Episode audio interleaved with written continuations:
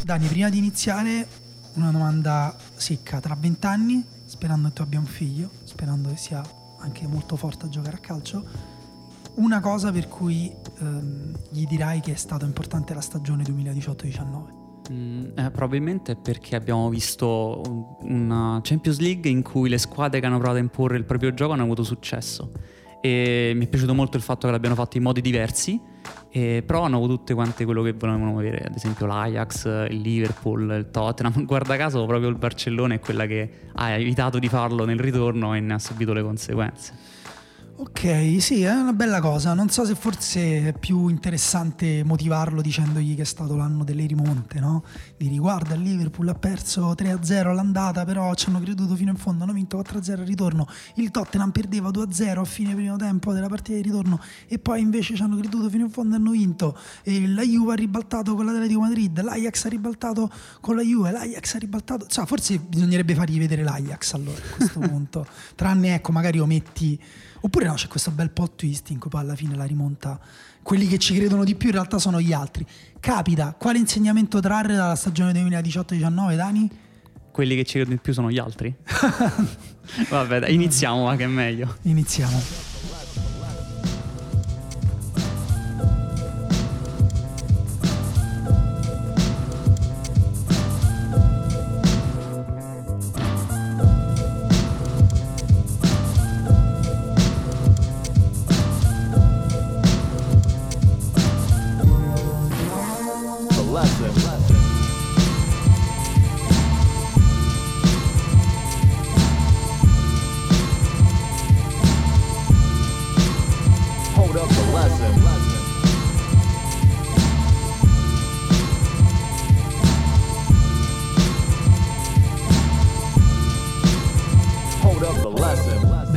Terza puntata di Lobanowski, il podcast di eh, Fenomeno, fenomeno punto e u, eh, podcast fatto in collaborazione con Spreaker, eh, che trovate sul sito appunto di Fenomeno, eh, podcast didattica in cui io, Daniele Manusia e Daniele Morrone qui davanti parliamo di tattica, e in questa settimana parliamo dell'allenatore che ha appena vinto la sua seconda Premier League consecutiva e che è forse l'allenatore più interessante, sicuramente il più vincente degli ultimi dieci anni, Pep, detta dagli amici Pep Guardiola.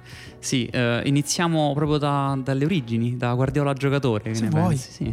Guardiola eh, possiamo dire che era un giocatore eh, talentuoso, ma non completo come lo immaginiamo in eh, veste di allenatore.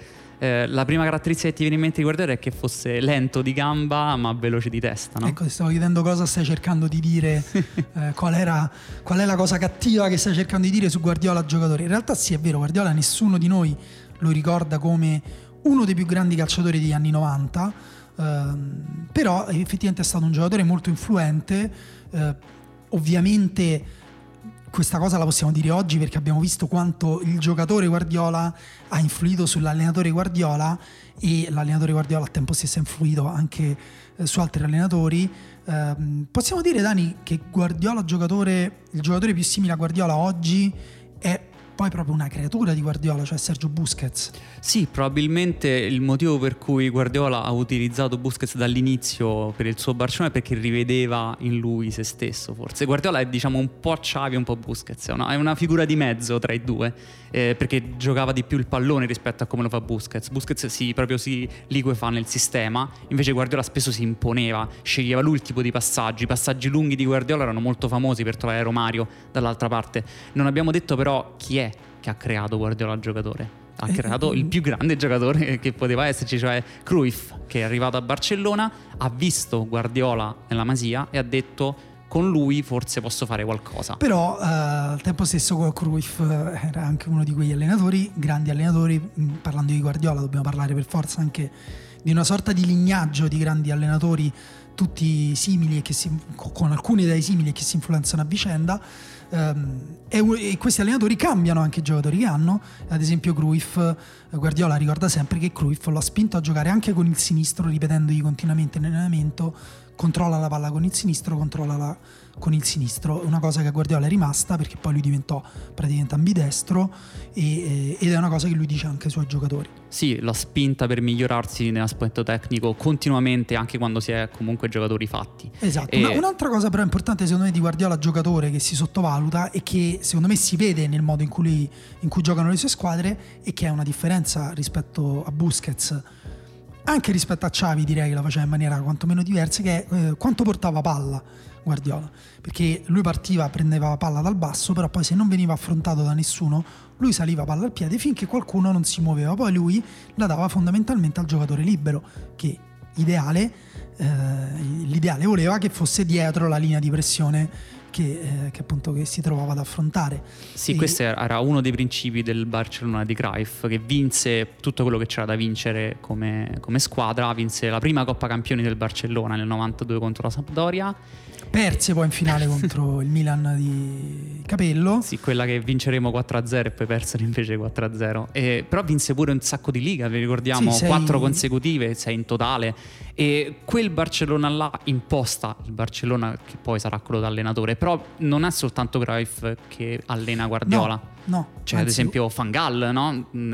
Fu importantissimo forse quanto Cruyff, no, perché imposta un tipo di calcio ancora più scientifico rispetto a Cruyff, ancora più attento alla tattica più che alla tecnica. Sì, diciamo gli allenatori di cui stiamo parlando, di questo lignaggio, che poi appunto altri allenatori che hanno influenzato Bielsa sono anche Juanma Lillo, adesso sì, ne parliamo. Guardiola sono anche eh, Juanma Lillo. Bielsa, sì, scusa. Bielsa. E, però la, la, la cosa anche che accomuna tutti questi allenatori qui è l'attenzione proprio nei dettagli, fino anche a dettagli che non, magari non, non, non possiamo, cioè non consideriamo normali tra virgolette, no? Bielsa che vuole cambiare il colore delle pareti dei centri di allenamento, Van Gaal eh, che hai appena citato, che vuole cambiare la forma dei tavoli della sala da pranzo, perché quelli quadrati non stimolano la conversazione in tutte le direzioni, invece quelli rotondi sì. E, sì, va detto che quindi di questa maniaca, maniacalità anche Guardiola ha preso. Esatto, lui ha preso un po' da tutto, anche la maniacalità. E forse però l'allenatore più influente di cui si parla meno nel percorso di Guardiola è Juanma Lillo, che era un allenatore prodigio della Spagna degli anni novanta, che incontra Guardiola quando era allenatore lui dell'Oviedo e Guardiola era giocatore del Barcellona. E a fine partita Lillo racconta di come Guardiola andò nel suo ufficio per chiedere di parlare con questo allenatore che aveva fatto giocare tanto bene l'Oviedo, e da lì nacque un'amicizia talmente tanto forte che poi quando Guardiola eh, diciamo finì sì, la sua carriera finita, esatto, nel duemilacinque, quindi poco tempo fa, tra l'altro poco tempo fa, raggiunse addirittura Lillo in Messico, e quindi Guardiola si fece sei mesi in Messico per essere allenato da Lillo. Sì, e dopo quei sei mesi disse anche che è stato l'allenatore più importante che avesse avuto. Ecco, qui forse apriamo una piccola parentesi sul fatto che Guardiola eh, è molto generoso nei, nei complimenti che fa agli altri allenatori, forse anche troppo, per qualcuno è un segno di ipocrisia. Secondo me invece è uno dei tanti aspetti del vero difetto di Guardiola caratteriale, che secondo me è la vanità, però eh, ne parleremo e l'affronteremo dopo.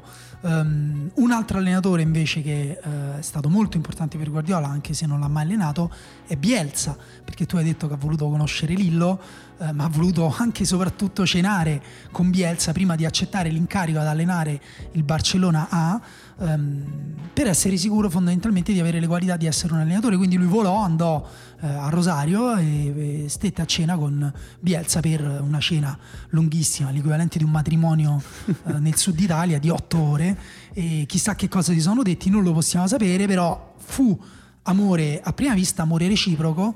um, Bielsa pochissimo tempo fa ha detto che um, lui quando guarda il Manchester City si sente ignorante per quanto giocano bene le squadre di Guardiola, che quello che lui vede nelle squadre di Guardiola non hanno le sue squadre. Al tempo stesso anche Guardiola lo ha nominato come l'allenatore migliore al mondo proprio nello scorso gennaio, dicendo che non è importante che non abbia vinto trofei, ehm, ma che gli allenatori non vanno giudicati su questa cosa. Sì, su questo anche ci arriveremo, che è una cosa da sì, approfondire. Io... prima una parolina forse sull'altro allenatore che ha allenato Guardiola, perché poi Guardiola in Italia è stato allenato da eh, Capello alla Roma, ma anche da Mazzone al Brescia, e c'è questo aneddoto di che lui disse che quando Mazzone era corso sotto la curva del Brescia col pugno alzato lui pensò: ma io qua che ci sto a fare?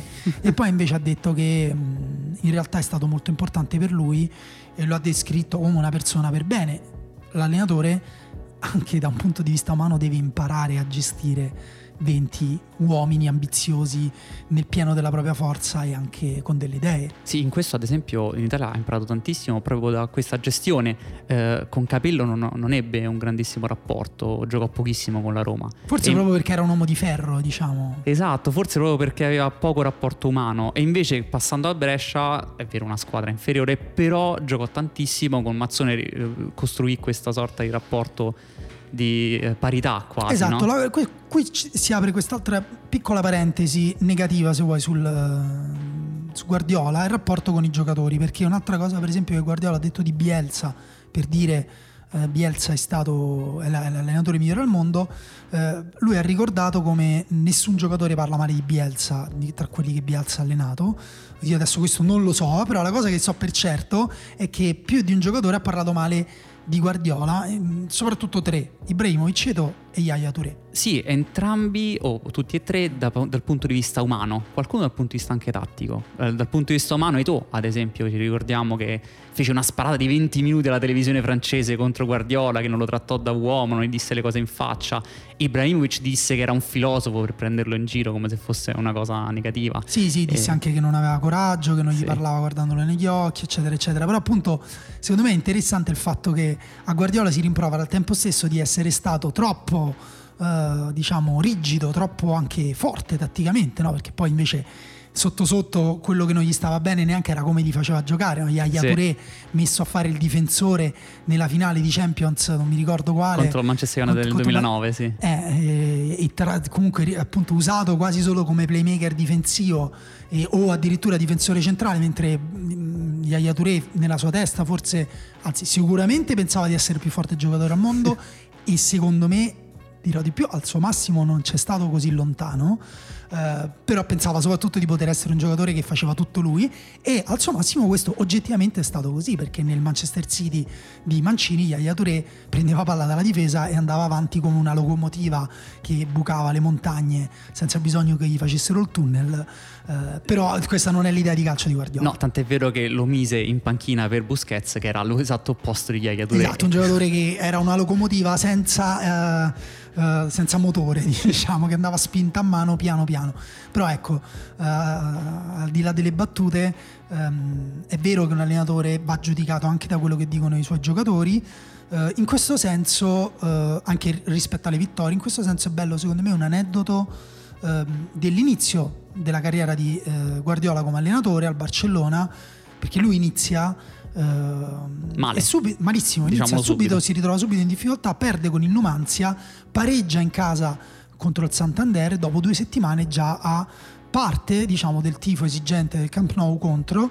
E, mh, e l'aneddoto è quello di Iniesta che arriva alla sua porta, bussa e gli dice: mister, non ti preoccupare, eh, va bene, eh, vinceremo, eh, quest'anno vinciamo tutto noi e comunque ci stiamo divertendo, ci piace molto come ci alleni, dai, eh, forza, mm, de puta madre. Sì, che vuol dire più o meno dai in, in sì. spagnolo. E, e questo insomma, appunto per dire il ruolo degli allenatori, però il ruolo scusa dei giocatori, anche per motivare sì. gli allenatori e per darci la misura del valore dell'allenatore. Sì, questa rendola è interessante anche perché nello stesso esatto momento in cui Iniesta parlava con Guardiola, sotto forma scritta, Cruyff, che scriveva in quel momento una colonna per il periodico, Uh, difese Guardiola in quel momento. Cruyff fu uno di quelli che convinse la porta in quel momento a prendere Guardiola come allenatore, e dopo questa sconfitta contro il Numancia scrisse: non so cosa avete visto voi, ma per me questa è stata la partita più bella del Barcellona da anni, e anzi secondo me bisogna continuare su questa strada. Sì, credo lo disse dopo, forse dopo il pareggio con Santander, che comunque era già un po' meglio. Conoscendo, conoscendo Cruyff potrebbe essere potrebbe entrambi, essere entrambi. Non, non lo so, però appunto la cosa importante è che era in quel momento, ha proprio detto queste cose al pubblico che criticava Guardiola nel momento più difficile di tutti, e poi effettivamente sono, sono arrivate le conferme dal campo, perché Guardiola al primo anno ha vinto tutti i trofei, tutte le competizioni a cui il Barcellona eh, concorreva, sei. Sì, penso che sia la prima volta, forse l'Ajax negli anni settanta, uno di questi, comunque quel livello di squadre là, per farci capire. Lui arriva, inizia male e poi parte a bomba e vince tutto quello che si può vincere, e si impone quindi il Barcellona sulla ribalta europea, esatto, in modo definitivo dal punto di vista dei trofei, sì, e sì. questo gli dà un credito poi anche per la cosa più importante, secondo me, più che i trofei, perché noi parliamo di quanto sia importante che gli allenatori debbano vincere i trofei, però forse quello che ha fatto Barcell- il Barcellona di Guardiola è dare un'influenza diversa al gioco. Sì, certo, eh, adesso ne, ne parliamo, però la cosa importante è anche mostrare come eh, Guardiola non sia solo un allenatore di idee, solo un filosofo, sia effettivamente l'allenatore più vincente degli ultimi dieci anni, come eh, tra l'altro semmai secondo me può essere rigirata la cosa, cioè un, un filosofo effettivamente, un allenatore di sistema per cui viene prima il sistema e l'influenza, come hai detto giustamente te, eh, del, de, de, delle vittorie, in realtà sia costretto a vincere su base continua, perché altrimenti probabilmente si troverebbe il, il terreno minato, il terreno, non il terreno dell'opinione pubblica, ma anche il terreno su cui lavorare, giocatori, società che gli devono dare la libertà. Però Guardiola ha vinto al Barcellona quattordici trofei su diciannove, cioè ha sempre vinto il campionato tranne l'ultimo anno, ha vinto due Champions League, mm, poi non ha più vinto Champions League. Diciamo però che gli allenatori ad aver vinto più di, di due Champions League sono no, tre. Sì, Paisley, eh, Zidane e Ancelotti. Quindi n- non è che gli si chiede poco, gli si chiede di entrare tra i quattro allenatori più vincenti della storia del calcio per quanto riguarda almeno le Champions League. um, Guardiola al Bayern ha vinto tre campionati su tre. Uh, veniva, aveva preso una squadra che è vero che aveva vinto tutto, però è vero pure in cui lui è arrivato e ha detto io cambio tutto. Sì, cambio e... tutto e vinco a marzo. Cioè lui ha vinto per la prima volta nella storia della Bundesliga un campionato a marzo, che non è da poco. Esatto, poi ha vinto questi due campionati di seguito con il City, uh, non vincendo il primo e non vincendo nulla il primo, sì. E alla fine della prima stagione lui ha dichiarato: signori, io ho vinto ventuno trofei in sette anni, eh, mi dispiace ma io continuo così, non cambio niente. Adesso hai parlato di influenza, um, dobbiamo parlare anche di questo non cambio niente più avanti. Cioè ricordatevelo, l'ultima cosa però che dobbiamo dire per quanto riguarda i dati materiali che vi dicono anche quanto è difficile quello che lui ha fatto, um, c'è il record di punti di tutte le seconde uh, in, Che, che, che gli sono arrivati dietro nei tre campionati diversi. Sì, allora, con il City ad esempio quest'anno Klopp ha fatto il record di punti per una squadra in Premier League che è arrivata seconda. Con uh, il Bayern Monaco, il Borussia Dortmund di Tuchel ha fatto il record di punti per una squadra che è arrivata seconda.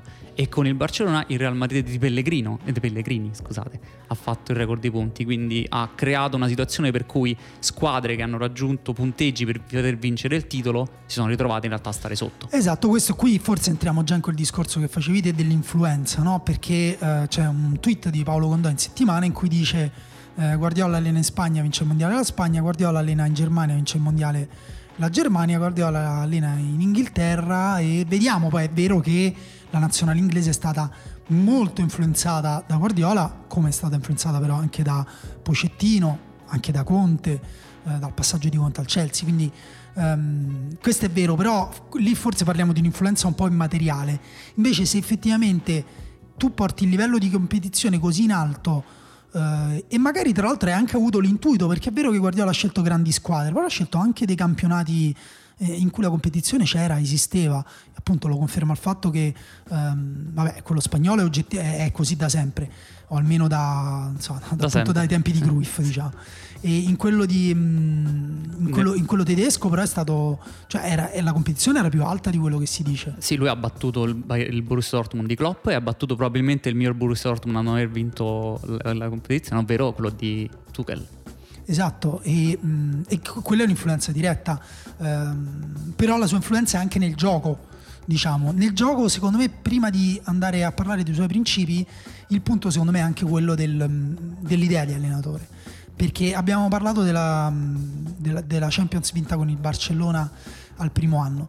Se vi andate a guardare gli allenatori che hanno vinto la Champions prima di Guardiola, compreso Rijkaard nel Barcellona, in un Barcellona eh, che aveva dei singoli come Ronaldinho, Deco, e che puntava molto, molto su Ronaldinho, molto esatto. Sulla qualità tecnica dei propri interpreti. Esatto, tutti quegli allenatori lì sono allenatori mh, che appunto che, che, che non possiamo veramente definire, sono grandi allenatori, grandissimi allenatori, che però non possiamo definire eh, che, di sistema, che non possiamo mettere in quella linea eh, teorica che unisce Bielsa, Lillo, eh, Cruyff, Sacchi, Guardiola, Sacchi, tutti quanti quelli prima, eccetera. Bisogna andare forse fino a Van Gaal, che nel novantacinque la vince con l'Ajax, tre anni prima, l'abbiamo già detto, l'ha vinta Guardiola da giocatore con Cruyff, quindi è lo stesso periodo storico. Quando la vince Guardiola con il Barcellona è un altro periodo storico. Quello che sta facendo eh, Guardiola in questi anni in cui il calcio contemporaneo chiede di vincere continuamente è importante anche per questo, perché lui, a parte il fatto che riesce a vincere, ma riesce a imporre ehm, la propria identità, la propria identità di allenatore, e le sue squadre giocano con un'identità di squadra e impongono il proprio gioco sulle altre squadre. L'idea che si possa e si debba vincere così non è banale. No, lui ha cambiato proprio il paradigma, cioè lui dice: io gioco in questo modo imponendo la mia idea proattiva, imponendo il mio sistema, perché così vinco. Non vinco e poi vedo se posso giocare bene. No, no, io gioco bene in questo modo perché così vado a vincere. E da lì nasce tutta quanta una sequenza di eh, squadre grandi che affidano i propri progetti ad allenatori di questo stampo, tipo ad esempio Klopp, tipo ad esempio Pochettino. Cioè squadre che dicono: ok, allora proviamo noi ad imporre il nostro gioco a modo nostro. Ma questo lo puoi fare perché Guardiola ha vinto con quel Barcellona. Se esatto. no, non si può fare. Se sì, no, sì. c'hai ancora i Mourinho, hai ancora gli Ancelotti, grandissimi allenatori, ma diversi. Sì, diciamo, mh, non è neanche una linea così netta. Molti allenatori passano da una parte all'altra anche nel corso della propria carriera. Sì. Per esempio, secondo me Mourinho ha iniziato che era anche lui un allenatore di sistema con delle idee precise, magari basate su, non su delle idee tattiche, ma magari eh, su dei metodi di allenamento. La periodizzazione anche... tattica, diciamolo ad esempio. Esatto, però ehm, poi anche abile a far esprimere i giocatori, eh, anche lui arrivava nei dettagli, no? C'è l'aneddoto, ad esempio, per capire tutta la differenza tra Van Gaal e Mourinho, no? Basta pensare a Van Gaal che cambia eh, i tavoli della sala da pranzo e Mourinho che sposta l'allenamento del lunedì eh, pomeriggio, cioè del lunedì mattina lo sposta al lunedì pomeriggio sera dell'Inter, perché Maicon si presentava non in perfette condizioni, diciamo così, il lunedì mattina. Lì c'è un allenatore chiaramente che vuole capire i suoi giocatori migliori e metterli nelle condizioni migliori. Anche Mourinho che eh, si adatta al sistema del Barcellona, anche se in maniera reattiva, però con un'idea. Sì. Per come far male al Barcellona nella finale del duemiladieci, secondo me nella semifinale, è, nella semifinale sì. scusa, non è un allenatore um, totalmente lontano appunto da quelli che noi definiamo allenatori di eh, proattivi, sistema, proattivi o di sistema. È, la, linea, la linea è meno netta secondo me di quella che dicono alcuni e che si dice in alcuni casi. Um, però è comunque interessante anche appunto uh, distinguere invece in maniera netta quando si parla di Guardiola, perché per lui no, la linea è nettissima, sì. è nella sua testa che la linea è netta. Dobbiamo provare a ragionare per come ragiona Guardiola, tra l'altro anche in maniera un po' furba, no? Ma eh, sì, nel senso che praticamente lui parla di giocare in un modo, di voler fare così, ma in realtà lui cambia se stesso, cambia innovazioni tattiche continue, non si ferma mai sulla sua stessa idea, gira e rigira, a volte in modo negativo, a volte in modo positivo, gli riescono, non gli riescono, lui cambia continuamente. Esatto, esatto, quindi è proprio questo il punto, no? Noi ehm, ne facciamo una questione filosofica anche perché poi è importante il messaggio che si dà, però ehm, alla fin fine questi sono allenatori e eh, anche Guardiola, anche appunto, diciamo, ci tiene a vincere, ha una certa eh, vanità di fondo. Eh, anche Guardiola non ha, non ha esitato a, um, a mettere, non a mettere in discussione, ma a cercare eh, alternative, a girare intorno agli ostacoli, anziché eh, come si dire, co- co- come si dice, c'è quel proverbio, no? Giusto, sbagliato, preferisco morire con le mie idee che perdere con che... quelle di un altro. Sì, esatto. Sì. Eh, Guardiola, diciamo, le sue idee sono, quali sono le idee di Guardiola? Anzitutto appunto che si deve cambiare. Sì. La sua idea è che le... essere proattivi significa anche non essere mai uguali, a partire dal Barcellona.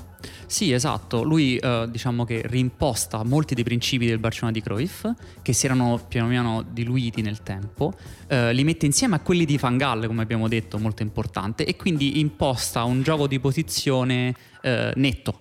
Ma poi attraverso questo gioco di posizione netto si evolve piano piano. La più famosa è quella di avere eh, Messi, che era un esterno driblomane, e lo mette al centro e gli fa fare il falso nove. Sì, diciamo un attimo che cosa si intende per gioco di posizione, proprio per, per far capire anche che non è un'idea eh, così netta e così rigida. Eh, si sì. intende diciamo che tu provi con il pallone ad avanzare per il campo raggiungendo eh, l- lo spazio dietro la linea di pressione sì. avversaria. Lo fai ordinandoti dall'inizio fino ad arrivare nel esatto. campo avversario. Esatto, è un gioco che appunto, come eh, dice la parola stessa, eh, si basa sulle posizioni dei giocatori, sulla ricerca della posizione anche, sugli smarcamenti anzitutto, sull'avanzamento sul campo tramite passaggi che appunto vanno oltre una, due e la terza linea di pressione si spera è quella che ti manda in porta.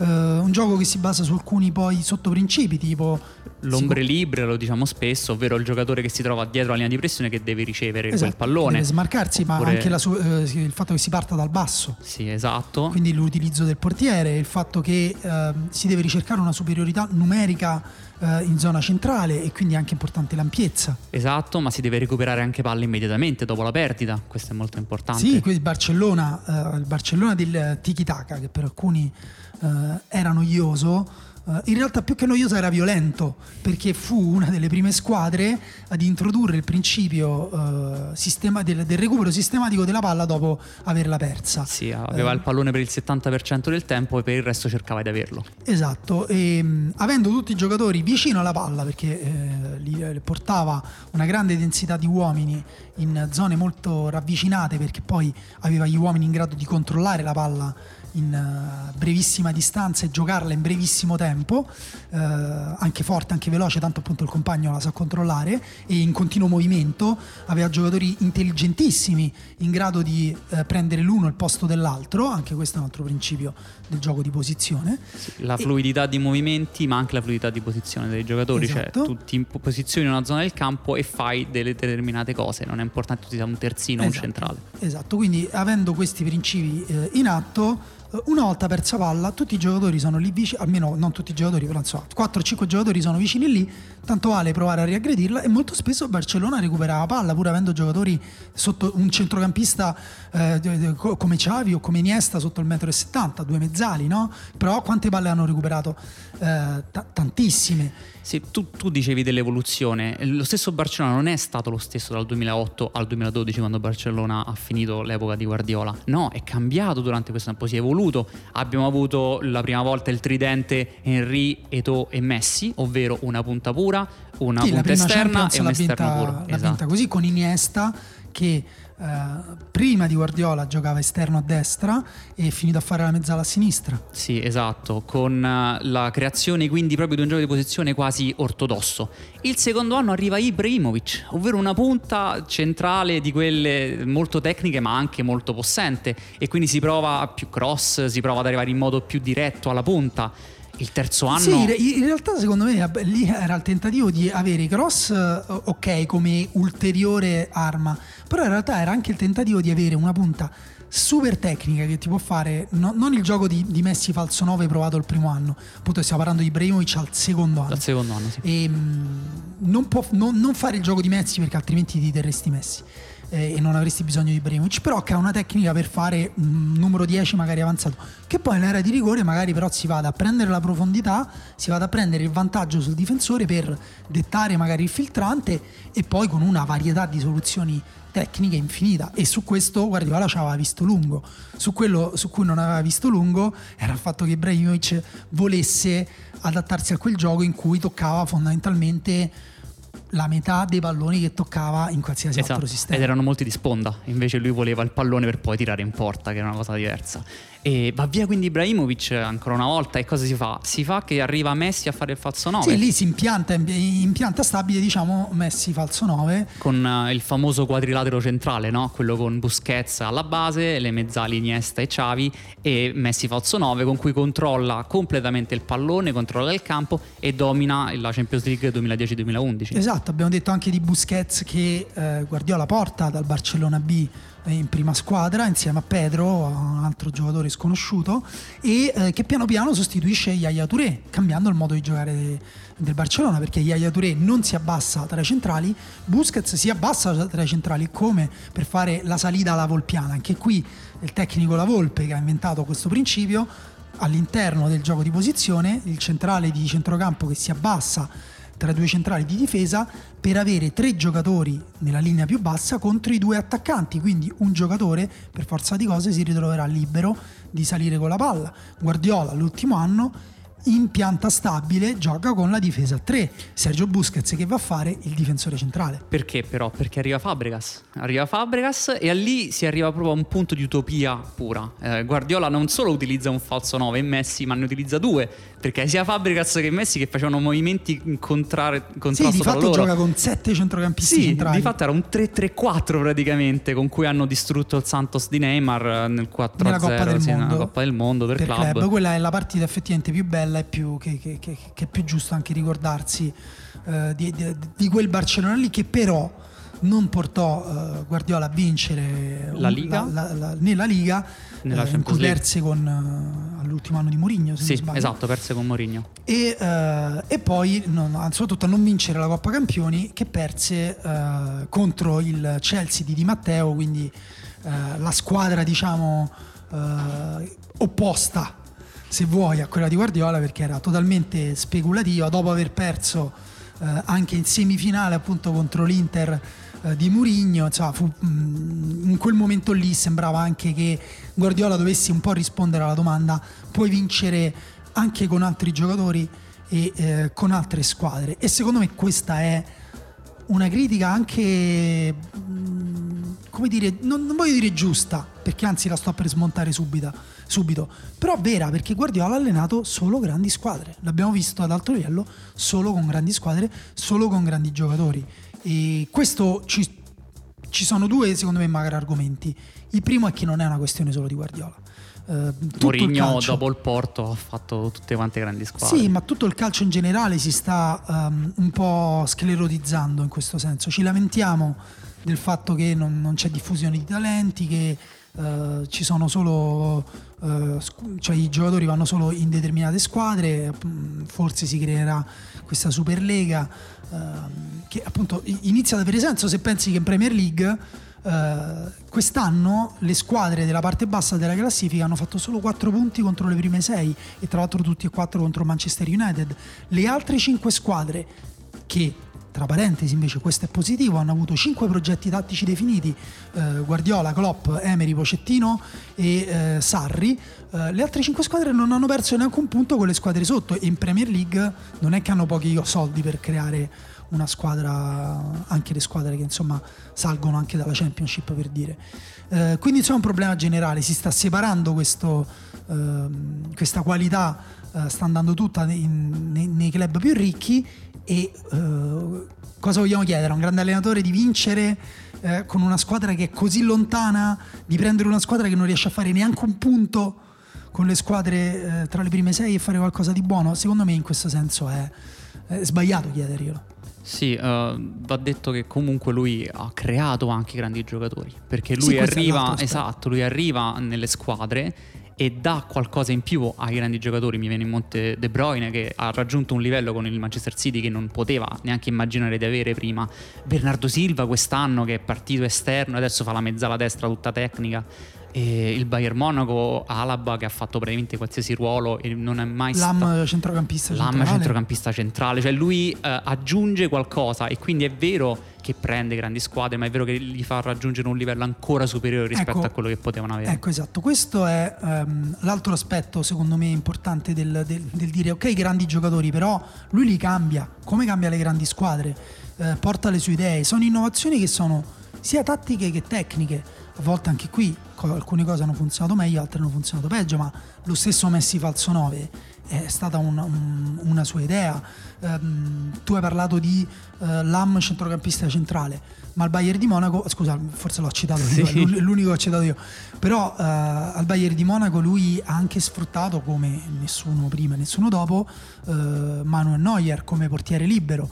Uh, ha inventato quello che adesso in maniera un po' più comune si chiamano i falsi terzini. Sì, io più che inventato, diciamo, lui riscopre, riscopre e migliora, perché ad esempio i falsi terzini si vedeva spesso con il Barcellona di Cruyff, però erano molto più diluite come cose, e lui invece le sistematizza. Qui, qui è, esatto, qui è un meccanismo invece con i te- da fare con i tempi giusti per liberare il terzino, che dalla posizione laterale di terzino si alza nella posizione della mezzala, che è la mezzala liberata andando sull'esterno, e così facendo si libera della marcatura e va nel buco della mezzala e può ricevere palla e può essere un uomo in più al centro del campo per riunirsi al principio che abbiamo detto prima di superiorità centrale. Per superiorità centrale intendiamo nella fascia verticale centrale del campo. Sì, diciamo che lui cita spesso il fatto che Cruyff ha costruito la cattedrale e sta a noi la manutenzione, ovvero Cruyff è stato il genio che ha sì. messo in mezzo delle idee e lui però è quello che le ha sistematizzate, le ha, le ha aggiornate, le ha portate nel calcio contemporaneo e possiamo dire che quindi le ha inventate da un certo punto di vista in alcuni casi, eh, quello di, di Lahm, che era uno dei migliori terzini destri del mondo, che lui aggiunge qualcosa facendogli fare il falso terzino a Lahm e inventa letteralmente un giocatore che può fare tre posizioni contemporaneamente, fa l'esterno, fa il terzino e fa il mediano contemporaneamente, contemporaneamente nella stessa partita, spostandosi. Lui ha anche dato un'importanza proprio per queste ragioni che prima forse non aveva e ancora oggi non è un'importanza così diffusa, eh, ai giocatori polifunzionali, ai cosiddetti giocatori polifunzionali, lo stesso Alaba, eh, giocatori che poi Kimmich, giocatori che possono ehm, svolgere più ruoli all'interno della stessa partita o su più partite, e, e anche questo non va, insomma, non va, non va sottovalutato secondo me. Um, l'altra cosa secondo me ehm, che ci dice però su mh, sulle critiche di Guardiola, che, che anche qui che non è um, che non sono completamente false, effettivamente noi abbiamo detto gli si chiede qualcosa di molto difficile, di vincere una terza Champions League, però è vero pure che su un allenatore che da dieci anni allena non vince la Champions a questo punto da sette o otto, non sono pochi. Sì, non sono pochi e soprattutto non arriva neanche vicino a farlo. Siamo no. a un punto in cui la semifinale se vuoi col Bayern punte- di Monaco, esatto, no, la semifinale con il Bayern Monaco è il, punte- il punto più alto contro l'Atletico Madrid di Simeone, ma eh, per il resto sono uscite anche anticipate e soprattutto uscite in cui si può dire che ci sono stati anche errori suoi dal punto di vista strategico. Sì, e questa forse appunto è una, una spiegazione parziale del perché lui non vinca la Champions League, eh, che effettivamente non è un campionato dove se vuoi il sistema può essere rodato, può alla essere... lunga le, le imperfezioni vengono migliorate anche, e so... se, sì, sì, anche se poi alla fine lui ha vinto tredici partite consecutive da, nell'ultima parte di stagione, il che significa che ogni partita tu la devi affrontare anche adattandoti alle squadre avversarie, però ecco nella Champions se non ti adatti bene in una singola partita, se non leggi bene una singola partita contro probabilmente l'allenatore e la squadra migliore eh, che puoi affrontare, perché prima o poi l'affronti, esci. Sì, si dice spesso la Champions League è la competizione dei momenti e Guardiola con questa attenzione ai dettagli non è riuscito in quest'ultimo periodo della sua carriera a raggiungere anche il controllo dei momenti. Forse questa cosa non è possibile semplicemente a meno che non sia il Real Madrid di Zidane, da una supremazia tecnica totale. Esatto, e perché, perché prima abbiamo parlato un po' di furbizia e anche un po' di vanità di Guardiola, perché a lui piace dire io non cambio mai, io non cambio.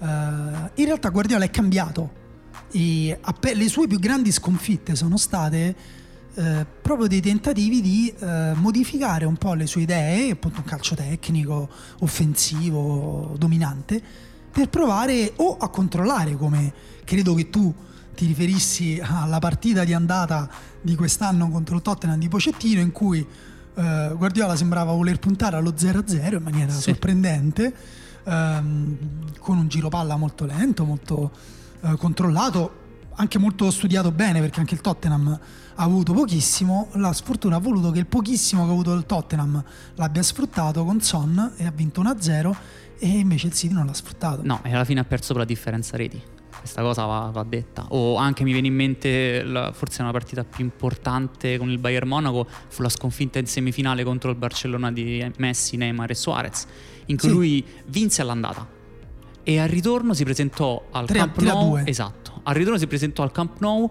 provando a bloccare il Barcellona, come? Con una marcatura a uomo a tutto campo di Messi, Suarez e Neymar. Sì, appunto, quindi questo è forse il cambiamento più grande che abbiamo visto fare.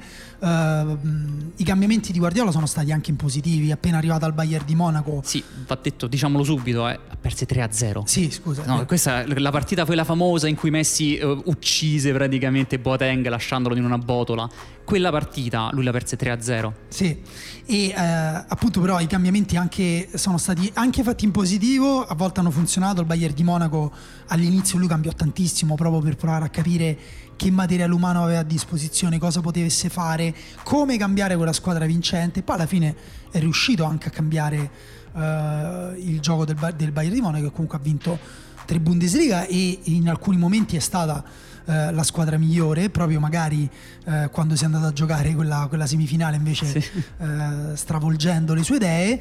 Eh, ha perso però forse la partita, la più grande sconfitta forse recente è quella dell'andata dei quarti di finale con il Liverpool di Klopp dell'altro anno, in cui perse tre a zero provando a battere l'intensità del Liverpool. Adesso semplifico, provando a battere l'intensità del Liverpool con una grande densità di giocatori eh, tecnici in zona centrale, eh, De Bruyne, Gundogan, Silva, Fernandinho, tutti e quattro insieme, Laporte messo a terzino sinistro per poi chiaramente eh, venire a giocare dentro, isolati eh, Sané da, e Walker, Sané, sugli Kyle esterni. Walker che invece doveva se, eh, se, salire, provando a tenere palla, però non è riuscito a controllare, ha subito quattro transizioni del Liverpool che non era già più il Liverpool che andava a pressare fin dentro l'area avversaria ehm, la squadra avversaria, ma eh, che si piazzava a metà campo con la difesa alta, con la difesa alta aggressivo, aggressivo, ma con lo spazio per poi andare eh, in transizione. Ovviamente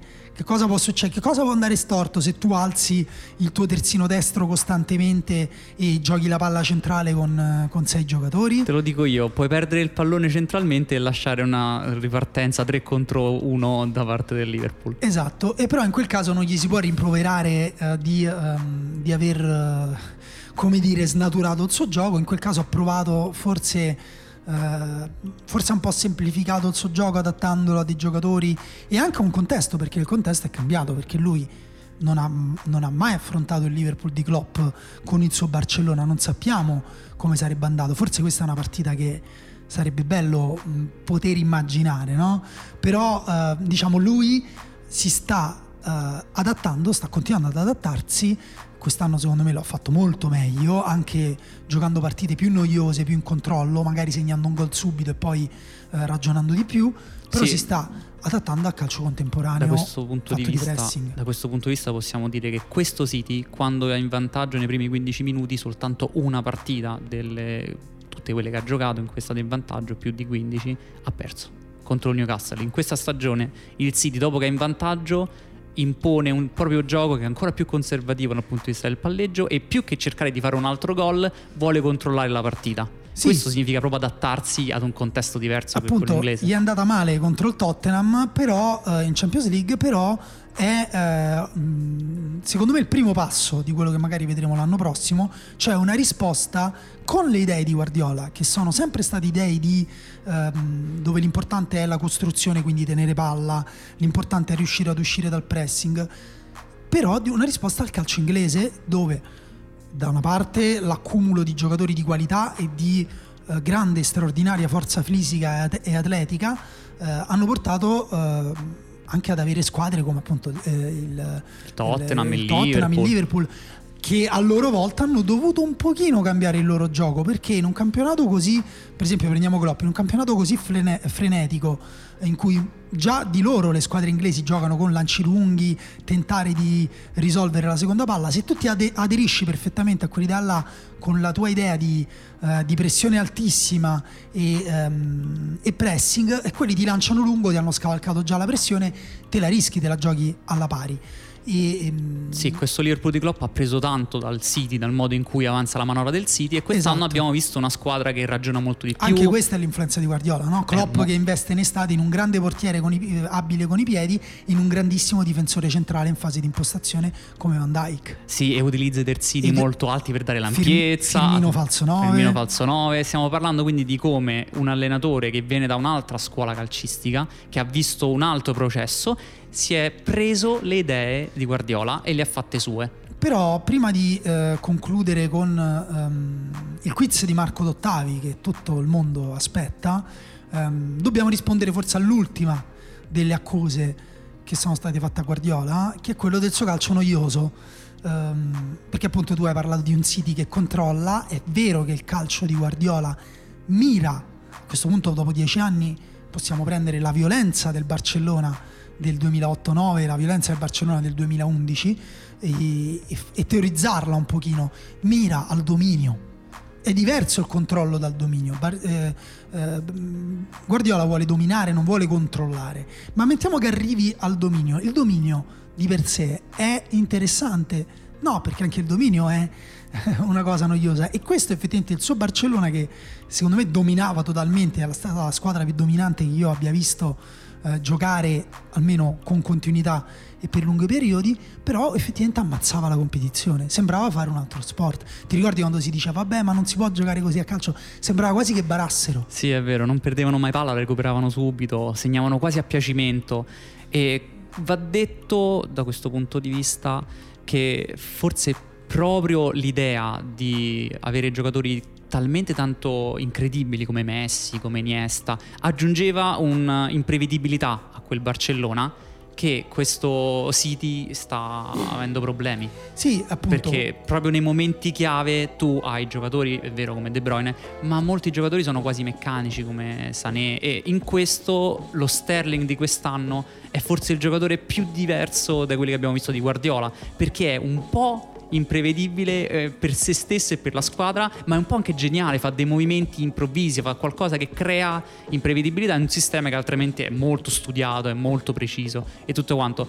Forse guardava bisogno di più Sterling e meno giocatori di sistema per toglierci questa cosa della noia. Sì, quindi le, le, le, le risposte che ci aspettiamo dal futuro sarà: Guardiola riuscirà anche a vincere singole partite importanti di alto livello contro sistemi organizzati di pressing eh, senza provare a controllarle e poi magari prendendo un gol per sbaglio, senza farsi sorprendere, perché anche Pochettino l'ha sorpreso non andandola ad aggredire in alto. Sì, un'altra cosa che ha fatto, e... ha marcato a uomo Delf, che era il falso terzino, costringendo Delf a stare largo. Questa cosa ha sorpreso Guardiola e gli ha tolto completamente il vantaggio tattico. Esatto, e soprattutto riuscirà a trovare dei giocatori offensivi che incarnano le sue idee, come era stato al Barcellona, perché il City trova sempre un modo per fare gol, trova sempre un giocatore, eh, uno, uno spazio eh, che fa il movimento giusto, che fa il dribbling giusto, che riceve la palla giusta, eh, a volte sovraccarica semplicemente eh, l'ampiezza e si crea lo spazio al centro, a volte sovraccarica l'area, ci sono troppi giocatori in mezzo e quindi anche eh,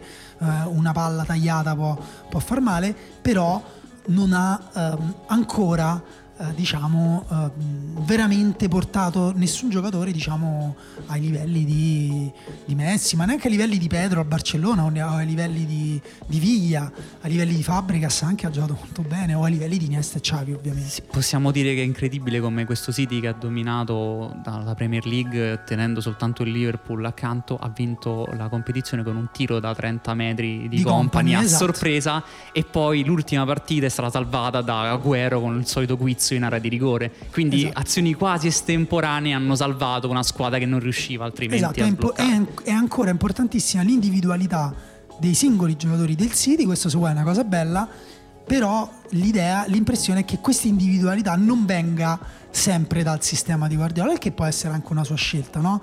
Sì. Eh, però prendiamo anche De Bruyne, che al momento è uno dei più forti giocatori al mondo, però Guardiola l'ha trasformato, gli ha cambiato ruolo, gli ha cambiato Uh, funzione, però um, diciamo che le idee di Bruyne sembra prenderle abbastanza in autonomia e sembra prenderle anche sempre diverse. Chissà se Guardiola un giorno ci spiegherà anche se magari nel suo calcio è entrata uh, l'imprevedibilità come, um, come valore aggiunto, perché questo se vuoi appunto sarebbe la definitiva anche morte della noia. Sì, forse la soluzione è spendere trecento milioni per Neymar. Sarei curioso di vedere come va, ma neanche troppo. eh, Dani, va bene, facciamo il quiz, dai. Direi di chiudere il con il quiz. Come al solito ti farò delle domande. Su fenomeno punto e u trovate il quiz intero di Marco Dottavi. Sono sette domande eh, con le risposte giuste, che non dirò, Daniele non le sa perché altrimenti sarebbe strano, e um, vediamo però quante ne indovina. In questo caso Marco ha preso un grande classico, un formato classico, cioè devi distinguere tra una um, dichiarazione che può essere di Guardiola o di un personaggio storico. Perfetto. La prima, uh, aperte virgolette, quindi immagini: grandissimo lo spazio perché tutto comprende. Chi l'ha detto, Talete o Guardiola? Talete. la seconda, ti posso dire se è giusto, la seconda, alla fine conta l'idea e la sola cosa importante è la convinzione di averne una. Chi l'ha detto, Platone o Guardiola? Oddio, eh, Guardiola. L'ultima, Dani. Sono spaventato, ma sono pronto ad affrontare tutto questo. Voglio spingermi oltre, battere il mio avversario senza paura di giocare e pronto a vincere la sfida. Chi l'ha detto, Guardiola o Napoleone? Questa è una frase di Napoleone. Va bene, eh, per scoprire se Daniele ha, ha vinto tutto, ha perso tutto o com'è andato, e per scoprire anche quanto voi riuscite ad entrare nella testa di Guardiola, andate su fenomeno punto e u, dove trovate anche altri podcast, eh, tutti fatti in collaborazione con Spreaker. Questa era la terza puntata di Lobanowski, ce ne sarà, speriamo, una quarta. Sì, probabilmente sulle finali di Champions League, lo possiamo dire in anticipo, parleremo non lo so, in qualche modo di Champions League. Sarà una brutta partita, eh, magari preferiremo parlare di altro e magari potremo fare un podcast su un grande giocatore di cui si parla sempre troppo poco, eh, di cui io e Daniele parliamo sempre in privato, ma non, non ve lo sveliamo adesso. Eh, chi lo sa, insomma, per scoprirlo dovete stare qua tra due settimane. E intanto vi saluto e vi ringrazio. Ciao a tutti. Ciao a tutti.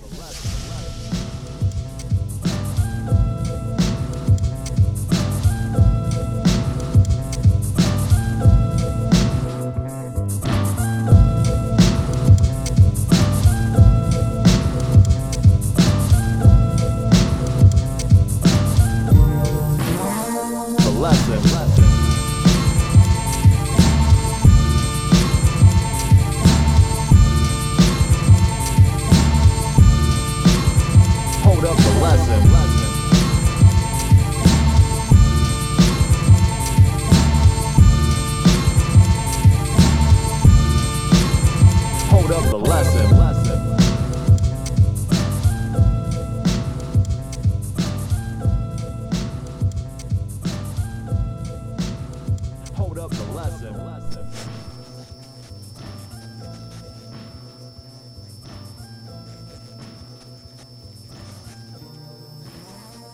up the lesson.